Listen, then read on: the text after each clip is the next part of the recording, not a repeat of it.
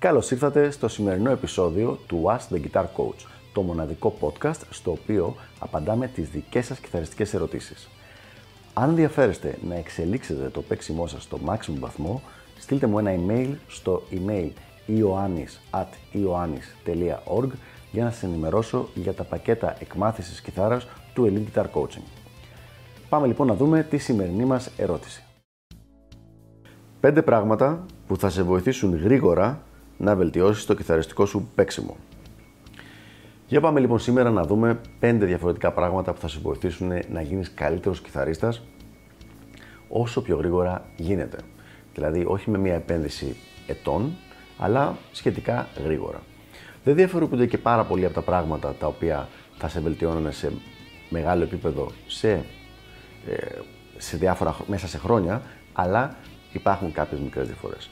Το νούμερο 1 λοιπόν το έχουμε συζητήσει πάρα πολλές φορές. Είμαι σίγουρος ότι έχω γίνει κουραστικός, αλλά όντως ισχύει ότι ο πιο γρήγορος τρόπος για να βελτιωθείς στο όργανο είναι το να πας σε έναν guitar coach, σε κάποιον άνθρωπο ο οποίος είναι εκπαιδευμένος για να βοηθάει και να σε βοηθήσει να βελτιωθείς και να δουλέψεις με τα δικά σου δυνατά και αδύνατα σημεία, ώστε να σου φτιάξει ένα τελείως προσωποποιημένο πρόγραμμα μελέτης και μετά να υπάρχει μια διακριτική εποπτεία όσο εσύ εκτελείς αυτή τη μελέτη και βελτιώνεσαι.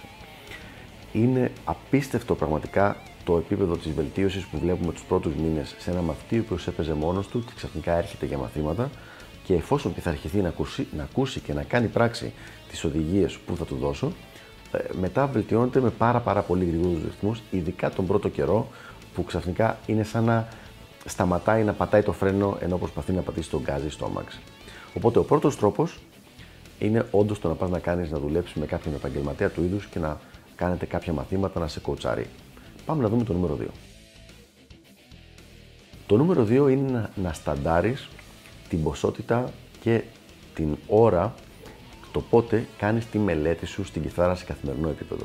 Τι εννοώ; Εννοώ να πεις ας πούμε ότι θα κάνω ένα δύο ώρο πρόγραμμα μελέτης στάνταρ δύο ώρο πρόγραμμα μελέτης, το οποίο θα είναι μισή ώρα το πρωί, μισή ώρα το βράδυ δεν δώσει για ύπνο και μία ώρα κάποια στιγμή που θα την έχεις διαλέξει εσύ, στάνταρ όμως πάλι στη διάρκεια της ημέρας. Για παράδειγμα, πριν το βραδινό φαγητό.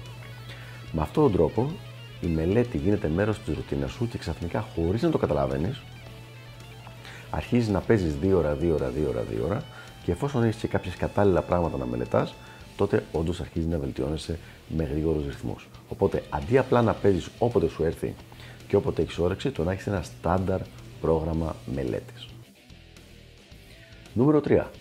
Το πρόγραμμα που θα φτιάξεις να, να έχει έμφαση στο να δουλεύεις στα αδύνατα σημεία σου και αυτά τα οποία δεν μπορείς να κάνεις καλά και όχι στο απλά να περνάς καλά κάνοντας αυτά που ήδη ξέρεις να κάνεις καλά. Δηλαδή, αν είσαι ήδη ένας καλός blues παίχτης, δεν υπάρχει κανένας λόγος στο πρόγραμμα της μελέτης σου να έχει συνέχεια blues αυτοσχεδιασμό, αφού ήδη το κάνεις. Θα έπρεπε να έχει 80% ασκήσεις που θα σε βελτιώσουν σε κάτι που δεν ξέρεις να κάνεις, σε κάτι στο οποίο δεν είσαι καλός. Νούμερο 4. Μη σε απασχολεί ιδιαίτερα το θέμα της ταχύτητας και το να πιέζει πολύ τον εαυτό σου. Και ο λόγος που το λέω αυτό σε ένα βίντεο το οποίο λέμε πώς θα βελτιωθούμε πιο γρήγορα είναι γιατί πολλές φορές αυτή η πίεση του να παίξεις γρήγορα οδηγεί σε τραυματισμούς. Και οι τραυματισμοί είναι το πιο μεγάλο πρόβλημα στην έλλειψη βελτίωσης. Γιατί κάθε φορά που τραυματίζεσαι έστω και λίγο, θα σε κρατήσει πίσω από τη μελέτη για ένα τρίμηνο με ίσως και εξάμηνο. Οπότε είναι κάτι το οποίο θέλουμε να το αποφύγουμε όσο το δυνατόν ε, πιο πολύ. Δηλαδή, αν γίνεται κάποιος που παίζει κιθάρα να μην τραυματιστεί ποτέ, αυτό θα είναι το ιδανικό σενάριο. Είναι πάντα καλύτερα να το παίξουμε λίγο πιο συντηρητικά. Οπότε λοιπόν, μην προσπαθείς να αυξήσεις full την ταχύτητα γρήγορα, γιατί υπάρχει μεγάλος κίνδυνος τραυματισμού, ο οποίος θα σε κρατήσει πολύ πιο πίσω. Και νούμερο 5. Βάλε κάποιους πολύ συγκεκριμένους στόχους. Δηλαδή, το να μάθεις ένα solo. Παράδειγμα, το solo του Rocky Like a Hurricane του Scorpions το να μάθεις ένα συγκεκριμένο κομμάτι. Ολόκληρο πιθανώ το Black Magic Woman ή το Smoke on the Water. Γενικά τα κρατάω τα παραδείγματα σε χαμηλό επίπεδο δυσκολίας που δίνω τώρα. Αυτός λοιπόν ο στόχος, επειδή σου αρέσει το συγκεκριμένο πράγμα, θα σε σπρώξει να το δοκιμάσεις ε, πολύ περισσότερο και να δώσεις πολύ περισσότερο χρόνο από, το, απλά μία άσκηση που δεν θα σε νοιάζει και θα σου δίνει ο καθηγητής σου. Οπότε με αυτόν τον τρόπο είναι πολύ περισσότερες πιθανότητες να πιεστείς με την καλή έννοια και να δώσεις τις ώρες οι οποίες θα σε βελτιώσουν. Το να έχεις ένα συγκεκριμένο στόχο δεν είναι απαραίτητα μόνο το να μάθεις ένα κομμάτι ή ένα solo ή να κάνεις ένα playthrough. Μπορεί να είναι κάτι πολύ περισσότερο όπως το να βγάλεις ένα δίσκο.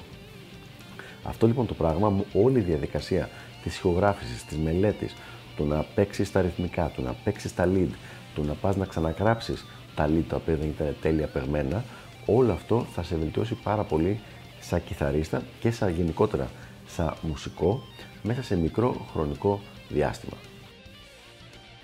Πέντε τρόποι λοιπόν να βελτιώσεις το παίξιμό σου σε μικρό χρονικό διάστημα. Όπως έχω ξαναπεί, το πιο σίγουρος τρόπος είναι το να πας σε έναν guitar coach γιατί πραγματικά αυτό που κάνεις είναι ότι βγάζεις όλη την, ε, όλο το πρόβλημα από πάνω σου και το δίνεις σε κάποιον άνθρωπο ο οποίος ξέρει πώς να το διαχειριστεί, αλλά δεν είναι ο μοναδικός τρόπος. Υπάρχουν και οι άλλοι, οι, οποίοι, οι άλλοι τέσσερις, οι οποίοι μόλις είπαμε.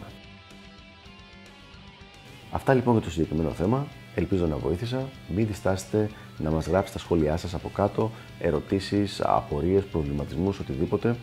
Ε, και επίσης και αν υπάρχει κάποια αντίρρηση. Δεν έχω καμία αντίρρηση να το συζητήσουμε. Είμαι ανοιχτό σε άλλες οπτικές γωνίες. Και τα λέμε στο επόμενο επεισόδιο του Ask the Guitar Coach. Γεια χαρά!